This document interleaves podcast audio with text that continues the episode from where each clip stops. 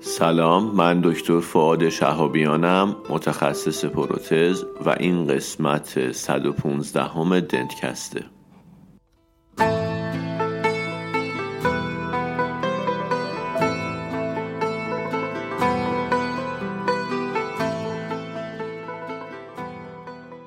دنتکست. مجموعه ای از پادکست هاست که در اون ما با همدیگه مقاله می‌خونیم. یعنی مقالات خوب و جذاب رو انتخاب می‌کنیم با همدیگه مرور می‌کنیم و به اشتراک می‌ذاریم.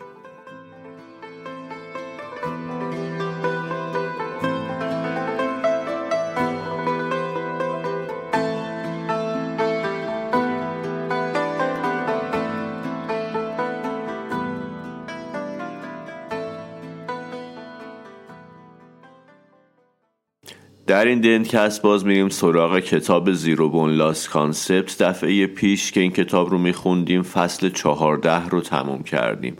الان فصل 15 رو شروع می‌کنیم. فصل 15 هم راجبه abutment انواعشون و اینکه بر چه مبنایی ما اینها رو انتخاب می‌کنیم برای case مون. با من همراه باشید که این مبحث رو با همدیگه بشنویم.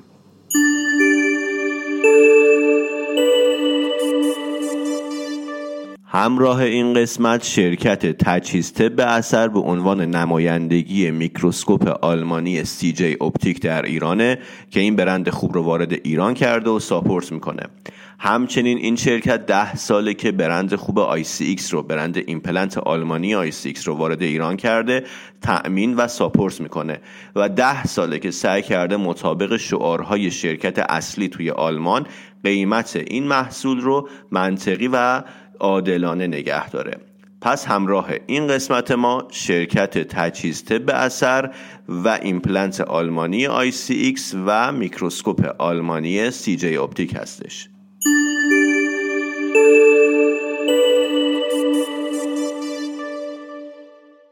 ما همون جوری که میایم نوع restoration مون رو انتخاب می‌کنیم نوع abutment ی که قرار این restoration بیاد روش رو هم باید انتخاب بکنیم. شرایط مختلفی روی این انتخاب abutment ما موثره. اصلا خود نوع restoration مون روی اینکه ما چه abutment ی انتخاب بکنیم موثره. شرایط کلینیکی هم موثره. مثلا فرض بکنید که ما یه ایمپلنتی داریم که position ش خوب نیست. به خاطر این مسئله ما نمی‌تونیم مثلا بیایم screw retain ش بکنیم. به خاطر مسائل زیبایی که حالا مفصل توضیح میدمش. یا اینکه مثلا ما رستوریشنمون سمنت ریتینه اینجا ترجیحمون اینه که برای اینکه سمان باقی موندهمون کمتر بشه بیایم از اباسمنت های کاستم استفاده بکنیم که توی قسمت های قبلی راجبش صحبت کردم. پس هم نوع رستوریشن آیندهمون موثر روی انتخاب اباسمنتمون و هم شرایط کلینیکی که داریم. اولی موضوعی که راجبش صحبت می‌کنیم custom abutment ه همون جوری که گفتم اگر انتخاب restoration مون بره به سمت cement retain اون وقت بهترین انتخابی که داریم abutment های custom هستش. abutment های custom هم اینجوری نیستش که از اول وجود داشته باشن از زمانی که ایمپلنت بوده ما custom abutment هم داشتیم. نه. abutment های custom سال 2002 معرفی شدن. اما بعدا همون موقع تازه معروف نشدن. بعدها اومدن به عنوان یک استاندارد درمانی مورد انتخاب قرار گرفتن. علتش هم چی بوده؟ علتش هم این بوده که ما قبلا راجبش صحبت کردیم. وقتی که میایم رستوریشن های سمنت ریتین می‌ذاریم وقتی از اباتمنت های کاستم استفاده می‌کنیم سمان های باقی موندهمون کمترن.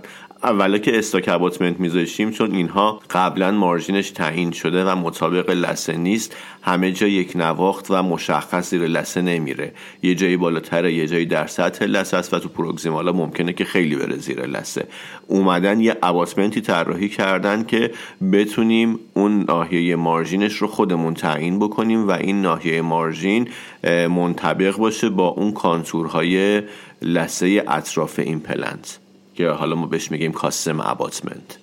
اولین نوع abutment custom ی که مورد استفاده قرار گرفت همون abutment های UCLA هستن که باهاشون آشنا هستیم. abutment های UCLA چجوری بودن؟ یه base طلا داشتن که اون قسمت anti-rotation شون هم از جنس طلا بود و بعد روشون یه ناحیه‌ای به اسم sleeve یا یه حالت سیلندری پلاستیکی شکل بود. تکنسیان میومد اون فرم نهایی رو که می‌خواست روی این ناحیه پلاستیکی wax up می‌کرد و بعدا ریختگری انجام می‌شد و این ناحیه پلاستیکی و wax up شده هم تبدیل می‌شد به طلا. البته اینی که میگم دقیق این حالتشه. ممکن بود کلش هم پلاستیکی باشه که خب اونجا اون دقت لازم رو نداشت. پس این abutment های custom اولش به شکل UCLA abutment بودن و با طلا ساخته می شدن که بعدا abutment های custom از جنس titanium هم اومد. اما مشکل titanium abutment ها چیه؟ اینی که جاهایی که ما مثلا بخوایم کار بکنیم اگر یک ذره اون margin مون بالاتر از لثه باشه ممکنه که اون رنگ تیرش بیمار رو اذیت کنه. بیمار توی ناحیه خلفی براش OK استفاده از این titanium abutment اما دیدن اون رنگ خاکستری توی titanium تو نواحی قدامی براش قابل پذیرش نیست. برای همین اومدن چیکار کردن؟ توی نواحی قدامی از اباتمنت های کاستم زیرکنیایی استفاده کردن. قبلا راجبشون صحبت کردیم که اباتمنت های کاستم زیرکنیایی چجوری یه تای بیس دارن و بعد روشون هم یه حالت کوپینگ از جنس زیرکنیا به همون شکلی که ما می‌خوایم میاد. این دوتا روی همدیگه سمان میشن و بعد روکش میاد روی این دوتا. یعنی یه حالت اباتمنت دو قسمتی. حالا استفاده از این abutment zirconia دو تا حسن داره. اولا خب مشکل زیبایی رو برطرف می‌کنه. اگر یه جاهایی اون margin پیدا باشه خیلی تو ذوق نمی‌زنه. و بعد هم zirconia یه ماده که بافت ها بهش reaction خیلی خوب نشون میدن. پس اگر zirconia باشه abutment مون بافت های اطراف یه واکنش خیلی خوب بهش میدن و خیلی خوب باهاش تطابق پیدا می‌کنن. حالا طراحی درست و پروتکل استفاده از اباتمنت های کاستم زیرکنیا توی نواحی قدام و خلف گفته با همدیگه فرق داره و اینا رو تک تک توضیح داده که منم توضیح میدم. برای استفاده از اباتمنت های کاستم زیرکنیایی تو نواحی خلفی چند تا نکته رو باید بدونیم. اول اینکه محل مارژینشون چون ما قراره که رستورنشنمون روی اینها سمان بشه. محل margin بهتره که یک میلیمتر بالای لثه باشه تا ما بتونیم اون سمان رو به راحتی تمیز بکنیم و سمان باقی مونده هم نداشته باشیم. مسئله بعدی اینه که ما می‌تونیم قبل از sintering بیایم اون abutment zirconia ییمون رو رنگ‌آمیزی بکنیم. تا رنگش تقریبا مشابه اون restoration نهایی بشه تا مشکلات زیباییمون کمتر بشه. مسئله بعدی اینه که ما میایم اباسمنت کاستممون رو شبیه ریشه دندون و شبیه دندون تراش خورده می‌سازیم. یک دندون مولر مثلا تصور بکنین که تراش بخوره چقدر وسیع مربعی شکل دایره ای نیست. اینم به همون شکل می‌سازیم و بعد رستوریشن میاد روی این. قرار می‌گیره. پس این نکات رو باید بدونیم. مسئله دیگه این که ما می‌تونیم توی نواحی خلفی از اباتمنت های کاستم تایتانیومی استفاده بکنیم. به خاطر اینکه مسائل زیبایی حالا خلفی میگم جاهایی که مسئله زیبایی اهمیت نداره ها نه اینکه مثلا تو دندون چهار و پنج بالا که بیمار میخنده مشخصه. تو نواحی که خلف هستن و زیبایی هم اهمیت ندارن می‌تونیم از اباتمنت های کاستم تایتانیومی استفاده بکنیم و یه حسنی هم داره. حسنش اینه که اباتمنت های زیرکنیایی دو قسمتی هن. قبلا راجبشون صحبت کردم.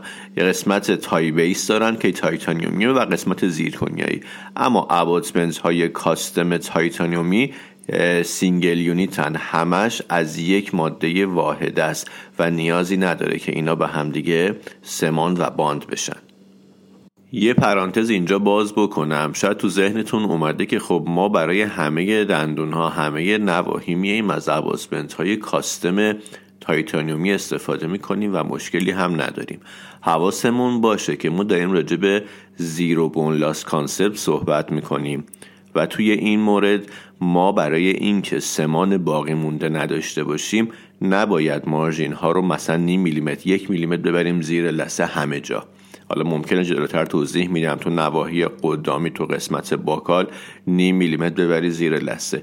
ولی توی این concept نباید margin ها بره زیر لثه به خاطر اینکه تمیز کردنش سخت میشه.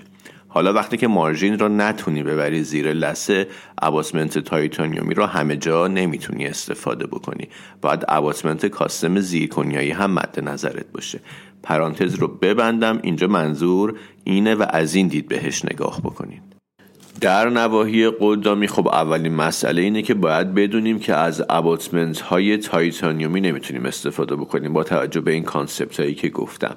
اباتمنت های زیرکنیایی هم محدودیت دارن. محدودیتشون چیه؟ اگر بخوایم مثل نواحی خلفی استفاده بکنیم خب اون زیرکنیا هم رنگش و هم تکسچرش با اون رستوریشنمون متفاوته. یعنی اون زیرکنیای اباتمنت و اون زیرکنیا یا حالا رستوریشنمون با همدیگه از لحاظ رنگ و تکسچر بالاخره تفاوت دارن و این مسئله برای ما مشکل زیبایی ایجاد می‌کنه. حالا باید چیکار بکنیم؟ اولین مسئله اینه که میایم بافت های اطراف ایمپلنت رو با روکش موقت و restoration موقت conditioning می‌کنیم و بهش شکل میدیم. برای شکل دادن بافت های اطراف ایمپلنت میایم از restoration موقت استفاده می‌کنیم. حالا چجوری میسازیمش؟ اول میایم یه قالب از ایمپلنتمون می‌گیریم و بعد به لابراتوار میگیم اینو solid cast بریزه. همش از جنس گچ باشه و اطراف این پلنتمون نمی‌خواد اون جیجی مسک یا هر بافت نرم سیلیکونی رو بذاره که لسه رو شبیه سازی بکنه. همش از جنس گچ باشه. بعد ما میایم اون گچ رو میتراشیم فرم نهایی رستوریشن و دندون رو روش ایجاد می‌کنیم. اون جای به اصطلاح روکش رو سعی می‌کنیم ببخشید زمانم گرفت سعی می‌کنیم شبیه بقیه دندون ها باشه و بعد میایم روی اون رستوریشن موقت می‌سازیم. حالا این restoration موقت که contour هاش مثل دندونهای نرماله رو می‌بریم داخل دهان و اونجا جایگذاری می‌کنیم و تحویل بیمار میدیم. این مسئله باعث میشه که بافت های نرم اطراف شبیه restoration ی بشن که contour هاش مثل دندون نرماله بعد از چند ماه که بافتا آماده قالب گیری بودن میایم impression coping open میبندیم و بعد قالب می‌گیریم. اون ناحیه‌ای که لثه هم فرم گرفته اونجا رو می‌تونیم کامپوزیت flow اطراف اون impression coping مون بذاریم تا اون ناحیه رو ثبت بکنه. گفته بعضی وقتا ایمپلنت deep ه و ما impression coping مون اونقدی نیستش که اون به اصطلاح ناهمواری هاش با اون سیلیکون به اصطلاح درگیر بشه و ثبات داشته باشه. کاری که می‌کنیم برای اینکه ثبات impression coping توی قالبمون بیشتر بشه می‌تونیم به جای ماده قالبگیری سیلیکونی بیایم از مواد registration استفاده بکنیم که اینا هاردترن و باعث میشه که این ثبات بیشتری داشته باشه. قبلا توی پادکست Ti-base راجع به این نوع abutment ها صحبت کردم. abutment های zirconia یی که دو قسمتی هستن. یه قسمتشون Ti-base ه و بعد superstructure zirconia یی میاد روی اینها سمان میشه. تقریبا شبیه restoration های cement screw retained ه اما تفاوتش اینه که توی اون restoration ها restoration نهایی میاد روی Ti-base سمان میشه ولی اینجا همونجوری که قبلا هم توی پادکست های قبلی گفتم اون superstructure حد واسط zirconia یی میاد روی این Ti-base مون. bond یا سمان میشه خارج دهان و روی cast و بعد در داخل دهان restoration میاد روی این قرار می‌گیره. تو ناحیه قدامی به خاطر مسائل زیبایی و محدودیت های مربوط به اون ما چالشی که داریم اینه که margin مون رو کجا قرار بدیم. خب مسلما نمی‌تونیم مثل نواحی خلفی margin رو بیاریم بالای لثه چون مشکل زیبایی ایجاد می‌کنه. در عین حال هم نمی‌تونیم یک میلیمتر ببریم زیر لثه به خاطر اینکه با concept zero bone loss در تضاده. کاری که می‌کنن اینه که میان تو نواحی palatal margin رو supragingival در نظر می‌گیرن و در حد لسه و تو نواحی مزی دیستال و لیبیالی نیم میلیمتر میرن ساب جنجیوال. توی این حالت ما می‌تونیم اون سمان رو راحت تر کنترل بکنیم. تو نواحی لیبیال هم که مسئله زیبایی اهمیت بیشتری داره میره نیم میلیمتر زیر لسه و اون ناحیه حد واسط دیده نمیشه.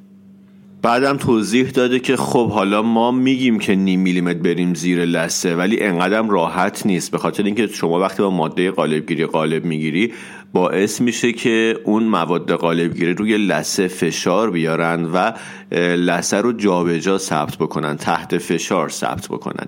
چیزی که گفته اینه که ما قالب که گرفتیم و بردیم روی کست به جای که از اول بیایم یه اون اواسمنت نهاییمون رو بزنیم میایم یه replica حالا روی رزین یا هرچی آماده می‌کنیم. بعد می‌بریم توی دهان. این رو چک می‌کنیم.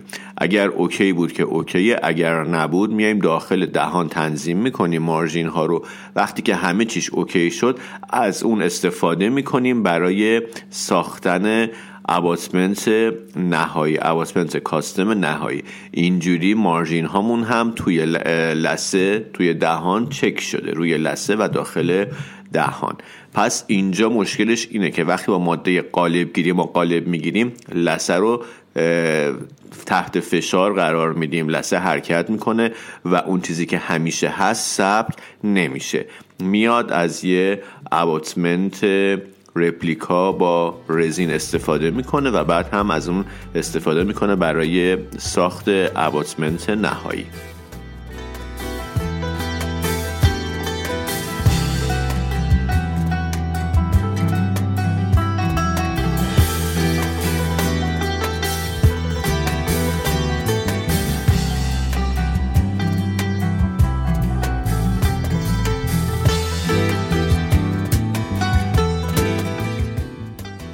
مطلب بعدی راجع به abutment های angulated یا زاویه داره.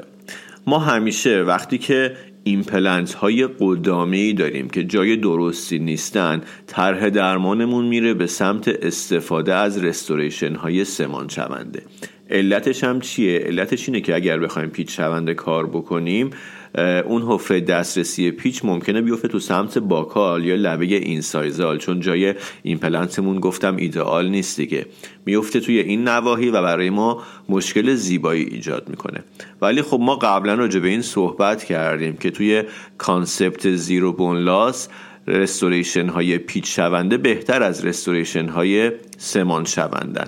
در عین حال تو نواحی قدامی هم ما نمی‌خوایم margin مون رو ببریم در حد مثلا یک میلیمتر زیر لثه تا مشکلات زیباییمون کمتر بشه. و راجبش صحبت کردم که تو نواحی باکال نیم میلیمتر مارژین رو می‌بریم زیر لسه.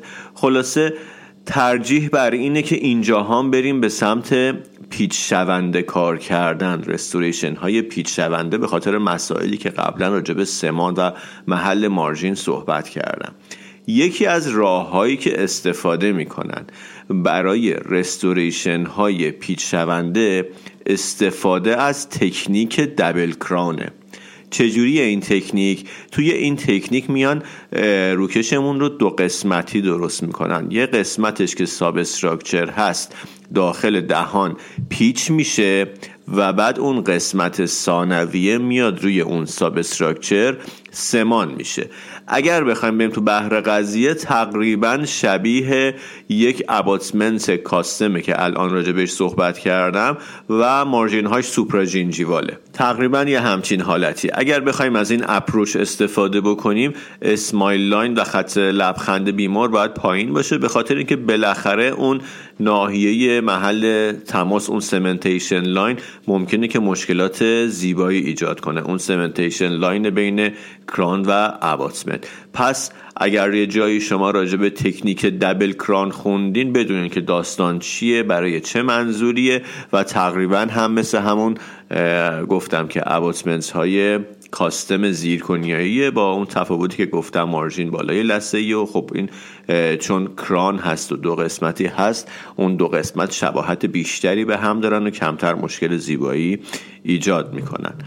در مورد دبل کران هم توصیه شده که اون قسمت دوم سمان دائم بشه روی ساب استراکچر. یعنی اگر یک زمانی مثلا ما رستوریشنمون و اون مجموعه مشکل پیدا کرد توی دهان. مثلا پیچش شل شد. برای اینکه بتونیم مشکل را حل بکنیم قسمت اول از بین میره. اون تخریب میشه تا دسترسی به پیچ پیدا بشه. حالا ممکنه که بگید که مثلا سمان موقت و اینها اما خب خود کتاب نوشته که دیسمنتیشن اتفاق میفته و نمیارزه. باید سمان دائم بکنیم باز بعضی وقتا هستش که این پلنت های ناحیه قدامی محلشون مناسب نیست و ما می‌خوایم پیچ شونده کار بکنیم. یه راه دیگه برای جابجا کردن حفره پیچ استفاده از dynamic abutment هاست. dynamic abutment ها به ما اجازه میدن که محل حفره پیچ رو تا 25 درجه جابجا بکنیم. یعنی از لبه incisal یا سمت buccal بیاریمشون سمت palatal که توی چشم نباشن. اما داینامیک اباتمنت چیه؟ توضیح میدم که حالا فکر نکنید که خیلی سیستم یا چیز عجیب غریبیه. و اولا که بدونید این اسم ممکنه توی سیستم های مختلف فرق بکنه. پس به این مسئله دقت بکنید. نکته بعدی اینه که توی داینامیک اباتمنت تغییر عمده و اصلی توی پیچ و آچاره. یعنی چی؟ یعنی اینکه ما توی اباتمنت های معمولی وقتی که می‌خوایم ترک بدیم آچار رو باید در راستای پیچ بگیریم تا بتونیم ترک بدیم اما توی داینامیک اباتمنت ها سر پیچ و آچار جوری طراحی شده که اگر آچار دقیقا در راستای پیچ نباشه هم ما می‌تونیم ترک بدیم تا زاویه 25 درجه یعنی مثلا اباتمنت عمودی ما آچار رو کج بکنیم تا 25 درجه هم می‌تونیم ترک بدیم. این تغییر باعث میشه که ما لزومی نداشته باشیم که اون حفره پیچ روی کرانمون رو دقیقا در راستای پیچ بذاریم. بتونیم تا 25 درجه جابجاش بکنیم. این بهش میگن داینامیک اباتمنت. تغییر اصلی گفتم که توی آچار و اون گل پیچ هست. یه تغییری هم توی خود اباتمنت داره اینکه اون تای بیسمون دیواره پالاتالیش کوتاهتره که به ما اجازه بده که ما این آچارمون رو مثلا یه tilt palatal ی بدیم و بتونیم با زاویه پیچ رو سفت بکنیم. در نهایت هم اومده یه decision tree یا درخت تصمیم گیری یا حالا ما بهش میگیم فلو چارت مشخص کرده برای اینکه ما بر اساس این درخت حالا به اصطلاح بتونیم مرحله به مرحله تصمیم بگیریم که چه نوع abutment ی باید کار بکنیم. تو مرحله اول نگاه می‌کنیم ببینیم fixture مون چجوریه اگر موقعیت سه بعدی fixture مون ایدئال بود تصمیممون میشه استفاده از یک پروتز cement screw retained. اما اگر این مسئله و یعنی محل fixture ایدئال نبود و مشکل دار بود دو تا انتخاب داریم. انتخاب اولمون استفاده از abutment های custom با margin supragingival در نواحی خلفی یا نیم میلیمتر زیر لسه تو نواحی قدامی هست. راه دوم استفاده از همون داینامیک اباتمنت هاست که در موردشون صحبت کردم. یه نکته در مورد این داینامیک اباتمنت ها باید مد نظرتون باشه. چون ما با زاویه این پیچ رو بهش ترک میدیم ترک اون معمولا در حد 15 تا 25 و از اون میزان توصیه شده کمتره. برای همین تو نوای خلفی نباید استفاده بشه و گفته فقط در نواحی قدامی از اینها استفاده کنیم. یه چیزی هم که خودش نگفته ما در کنار داینامیک اباتمنت یه انتخاب دیگه ای که داریم اون دبل کران دیگه. دبل کران هم توی همین مسئله توضیح داد اما توی این دیسیژن تریش نیورد یعنی اگر جای این پلنتمون مناسب نباشه و ما بخوایم پیچ شونده کار بکنیم اباتمنت کاستم استفاده نکنیم یا از این داینامیک اباتمنت ها استفاده می‌کنیم تو نواحی قدام یا می‌تونیم از دبل کران استفاده کنیم که این توی کتاب این توی این قسمت کتاب نیست ولی خب توی توضیحاتش بوده.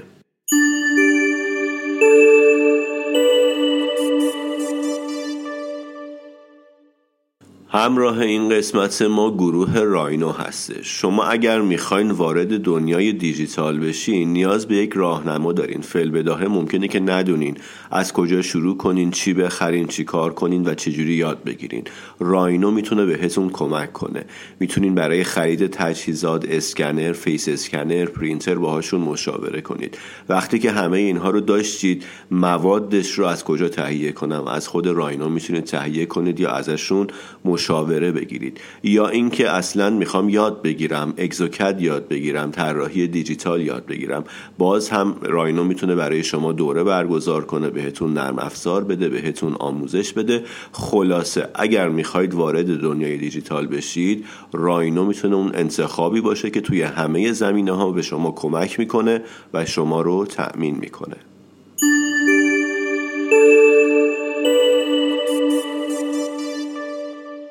فصل 15 کتاب Zero Bone Loss Concept اینجا به اتمام می‌رسه. خیلی ممنونم که وقتتون رو در اختیار من گذاشتید. امیدوارم که اوقات خوبی رو داشته باشید. کی بود کی بود؟ من نبودم.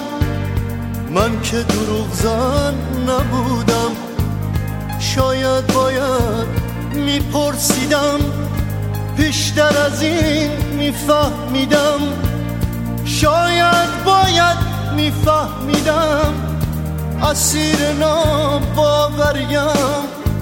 آفتابی شو آفتابی شو. من یکی خاکستریم کی بود کی بود؟ من نبودم. من که دروغ زن نبودم. شاید باید میپرسیدم. بیشتر از این